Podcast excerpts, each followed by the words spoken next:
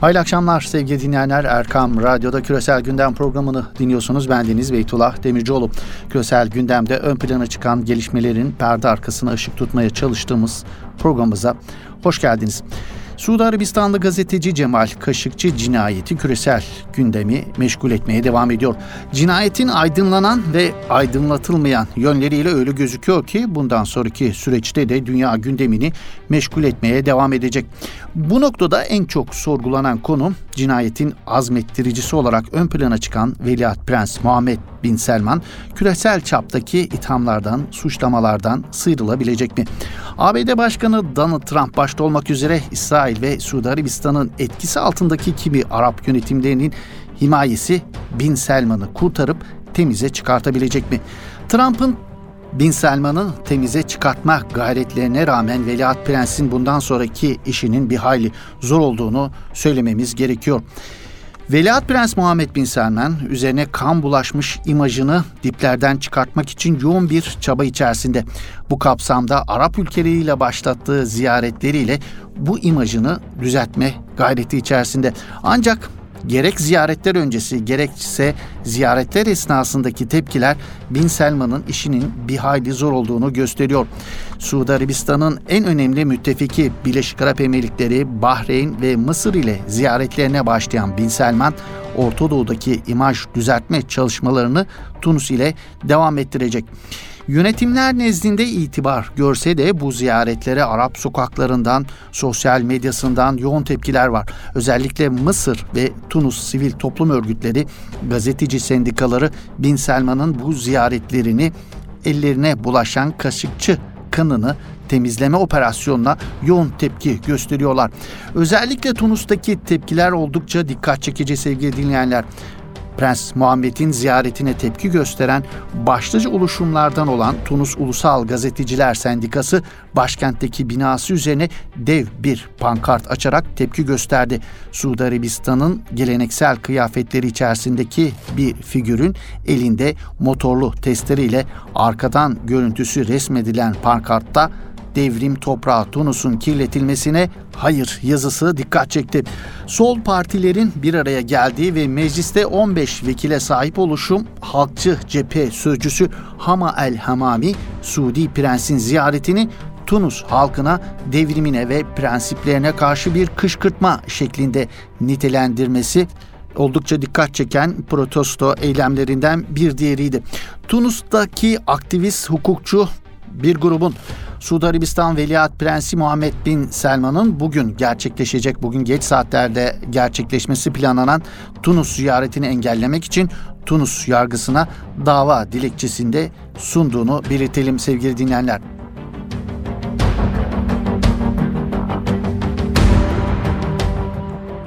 Arjantin'de düzenlenecek G20 zirvesini Muhammed Bin Selman uluslararası arenada imaj düzeltmek için önemli bir fırsat olarak görüyor. Muhammed Bin Selman dünya liderleriyle vereceği pozlarla üzerindeki uluslararası baskıyı azaltabileceğini umut ediyor. Ancak Arjantin'den gelen haberler Bin Selman'ı ferahlatan cinsten değil. Haberler Prens Bin Selman'ın Arjantin'de bir soruşturmaya tabi tutulabileceğini gösteriyor. Ay sonunda düzenlenecek G20 zirvesinin ev sahibi Arjantin, Yemen'de Suudi Arabistan önderliğindeki koalisyonun işlediği iddia edilen savaş suçları ve Suudi yetkililerin yaptığı işkencelerde Suudi Arabistan Veliaht Prensi Muhammed Bin Selman'ın rolüne ilişkin bu ülkeye sunulan dosyayı incelemeye başladığını haber veriyor ajanslar. Uluslararası İnsan Hakları Örgütü Direktörü Kennedy Roth, Arjantinli yargı makamlarının Muhammed Bin Selman'ın Yemen'de 2015'ten bu yana Suudi Arabistan önderliğindeki koalisyon tarafından işlenen muhtemel savaş suçlarındaki rolünü incelemesi gerektiğini vurgulayarak Buenos Aires'te düzenlenecek G20 zirvesine Suudi Prens'in katılımı Yemen ya da Suudi Arabistan'da haklarını arayamayan istismar mağdurlarına çare olmak için Arjantin mahkemelerine bir fırsat sunabilir değerlendirmesinde bulundu. Roth, Arjantinli yetkililerinin soruşturmayı bir adım ileriye taşıma kararı Muhammed Bin Selman gibi güçlü kişilerin bile hukuktan kaçamayacağına dair güçlü bir sinyal verecektir. Muhammed Bin Selman Arjantin'e gelmeye cüret gösterirse bir soruşturma ile karşı karşıya kalabileceğini bilmelidir ifadelerini kullanması oldukça dikkat çekiciydi. Arjantin Anayasası bu ülkenin yargı makamlarına savaş suçları ve işkence için küresel yargı etkisi tanıyor. Bu nedenle ülkenin yargı makamları nerede kim tarafından kime karşı olursa olsun savaş suçu işleyenleri ve işkence yapanları soruşturup yargılayabiliyor. Daha önceden G20 zirvesine katılacağı söylenen Veliaht Prens Muhammed Bin Selman'ın tehdit niteliğindeki bu gelişme karşısında Uluslararası İnsan Hakları Örgütü'nün liderinin söylediği gibi yine de G20 zirvesine katılmaya cesaret edecek mi? Bekleyip göreceğiz.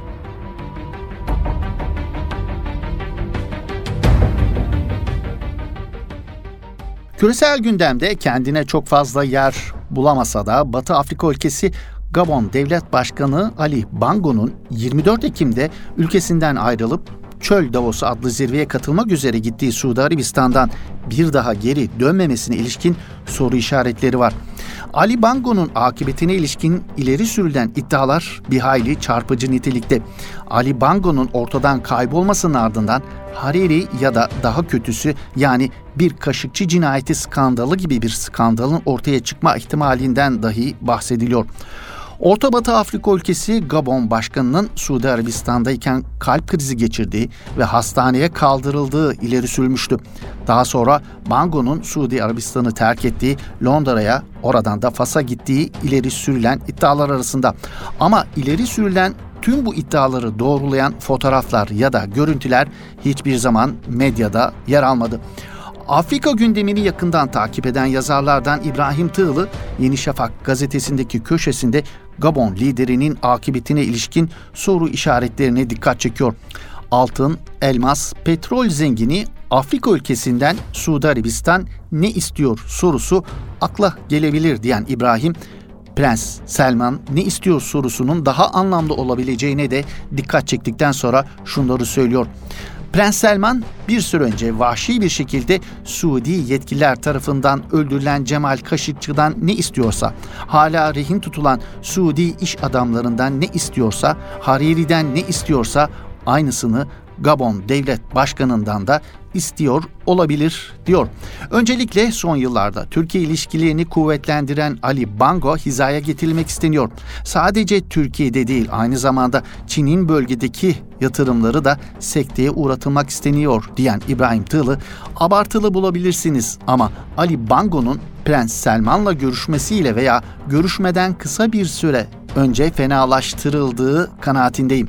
Ali Bango kendisine yapılan fiziki bir müdahale sonucu hastaneye kaldırılma olasılığı oldukça yüksek. Çünkü Suudi makamlar şeffaf bir irade göstermiyorlar. Kasti olarak olayın gündemde tutulmasını istemiyorlar diyor.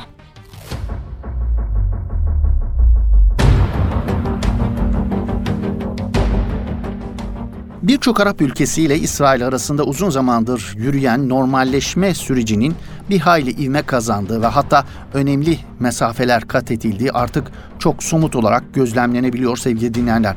İsrail Başbakanı Benjamin Netanyahu'nun Umman, aşırı sağcı İsrail Kültür Bakanı Migi Regev'in Abu Dhabi ziyaretleri, İsrail Ulusal Marşı'nın Arap başkentlerinde çalınması gibi gelişmeler artık çok büyük tepkilerle karşılanmıyor Arap coğrafyasının siyaset aranasında.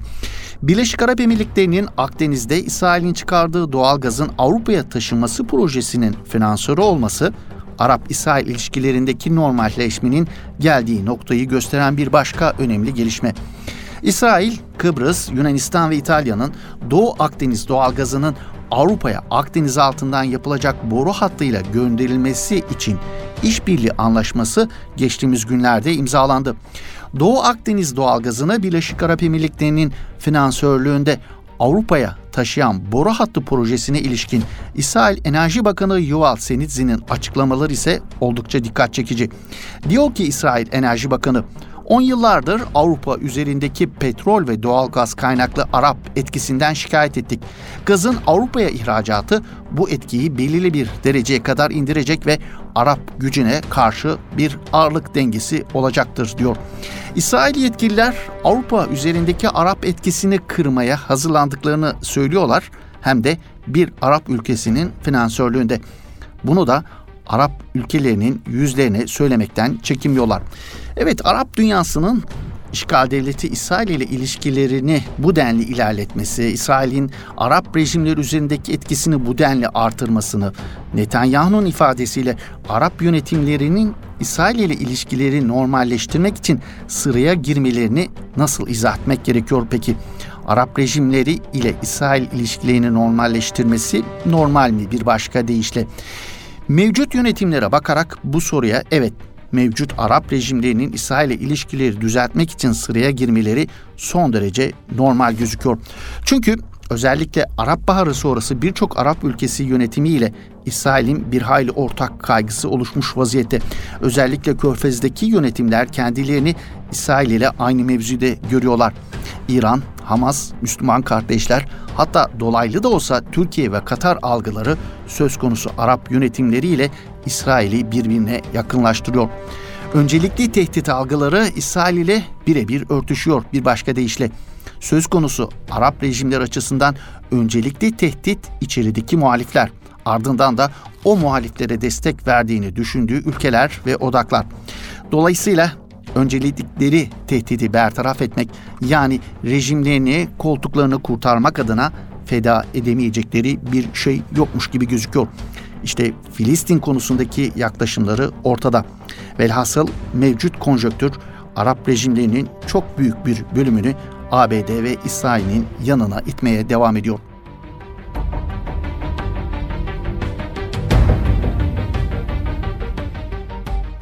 Bu arada İsrail ile ilişkilerini normalleştirme sırasına giren Arap ülkeler arasında Sudan'ın da isminin geçmesi oldukça dikkat çekici sevgili dinleyenler.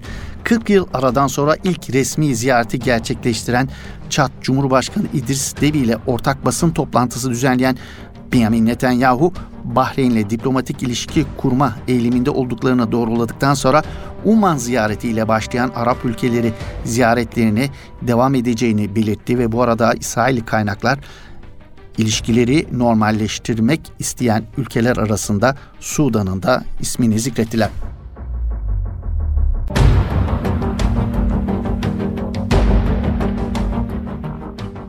İsrail'in doğal gaz projesine yeniden dönecek olacak olursak sevgili dinleyenler, e, projeye ilişkin e, ayrıntılara bakıldığında teknik olarak 3,5 kilometre derinliğe inmesi ve 2100 kilometrelik uzunluğa erişmesi gereken boru hattının yalnızca İsrail'de keşfi yapılmış gaz rezervlerinden elde edilecek doğal gaz ile doldurulabilmesinin mümkün görünmediği belirtiliyor.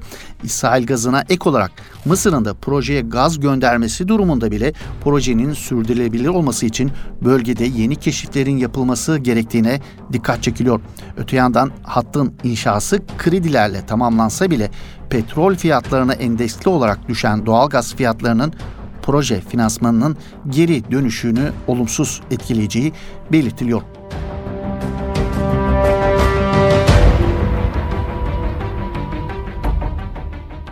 Evet küresel gündemde iki haftadan bu yana dikkat çeken gelişmelerden bir diğeri Fransa'da yaşanan eylemler. Fransa sokakları 17 Kasım'dan bu yana tabir caizse yanıyor. Sarı Yelekliler Harekatı tarafından başlatılan protesto eylemlerine Fransız polisi oldukça sert müdahalede bulunuyor. Dozajı her geçen gün artan isyan görüntüleri Fransa'da neler oluyor sorusunu gündeme taşımış vaziyette. Sarı Yelekliler adlı harekatın isyanı sadece artan yakıt fiyatlarına mı Öfkenin arkasında sadece ekonomik sebepler mi var? Fransa kamuoyu bu soruların cevaplarını arıyor. Gösteriler Fransız toplumunun mevcut siyasi ve ekonomik düzene ilişkin memnuniyetsizliğinin işareti olarak okunuyor genellikle. Geleneksel olarak Fransa'da gösteriler siyasi partilerin veya sendikaların çağrısı ve desteğiyle yürütülse de sarı yeleklilerin hali hazırda hiçbir parti ya da sendikaya bağlı hareket etmemesi dikkat çekiyor. Bu durum sosyal medya üzerinden organize olan sarı yeleklilere her siyasi görüşten ve yaştan insanın katılmasına imkan sağlıyor. Öyle ki ülke genelinde yapılan anketler toplumun %70'inin sarı yeleklilere destek verdiğine işaret ediyor. Yoğunluklu olarak orta gelirli kişilerden oluşan sarı yıllıklerin hükümetle müzakereleri yürütmek için 8 kişiden oluşan bir temsil heyeti bulunuyor. Eylemciler Fransa Cumhurbaşkanı Emmanuel Macron liderliğindeki hükümetin akaryakıta ek vergi koymasını protesto ediyor. Fransa sokaklarında savaş görüntüsüne yol açan gösteriler görünürde akaryakıt zammını protesto etmek için düzenlense de esasen protestocuların Macron yönetiminin genel politika ve reformlarına tepki gösteriyorlar. Fransa toplumunda genel kanı Macron'un göreve geldiği günden bu yana yürüttüğü reformların ülkedeki zenginleri daha da zengin ettiği, orta ve alt gelirli insanların ise hayatlarının zorlaştırdığı yönünde.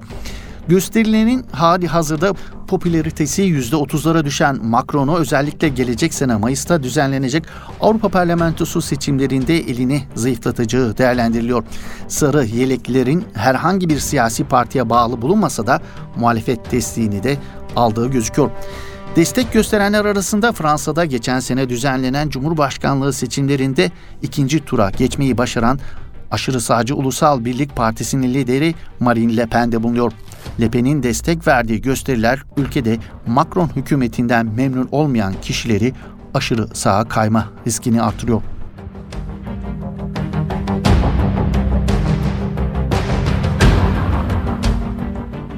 Küresel gündemin en sıcak başlıklarından biri hiç kuşkusuz Ukrayna ile Rusya arasında yaşanan gerilim. Ukrayna, Karadeniz'de Kerç Boğazı yakınlarında Rus savaş gemilerinin Ukrayna savaş gemilerine silahlı müdahalede bulunması nedeniyle dün akşam sıkı yönetim ilan etti. Ukrayna'nın sıkı yönetim ilanı gerilimi daha da tırmandıracağı benziyor.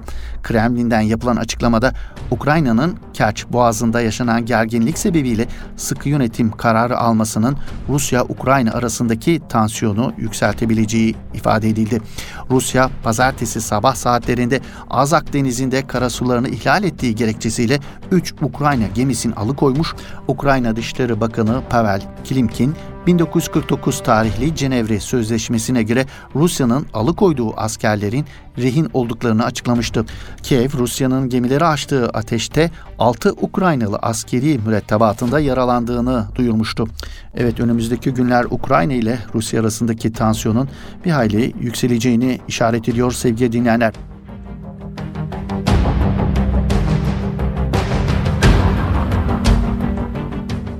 Evet küresel gündemin böylelikle sonuna gelmiş bulunuyoruz sevgili dinleyenler. Yeni bir küresel gündem programında buluşmak ümidiyle. Hoşçakalın.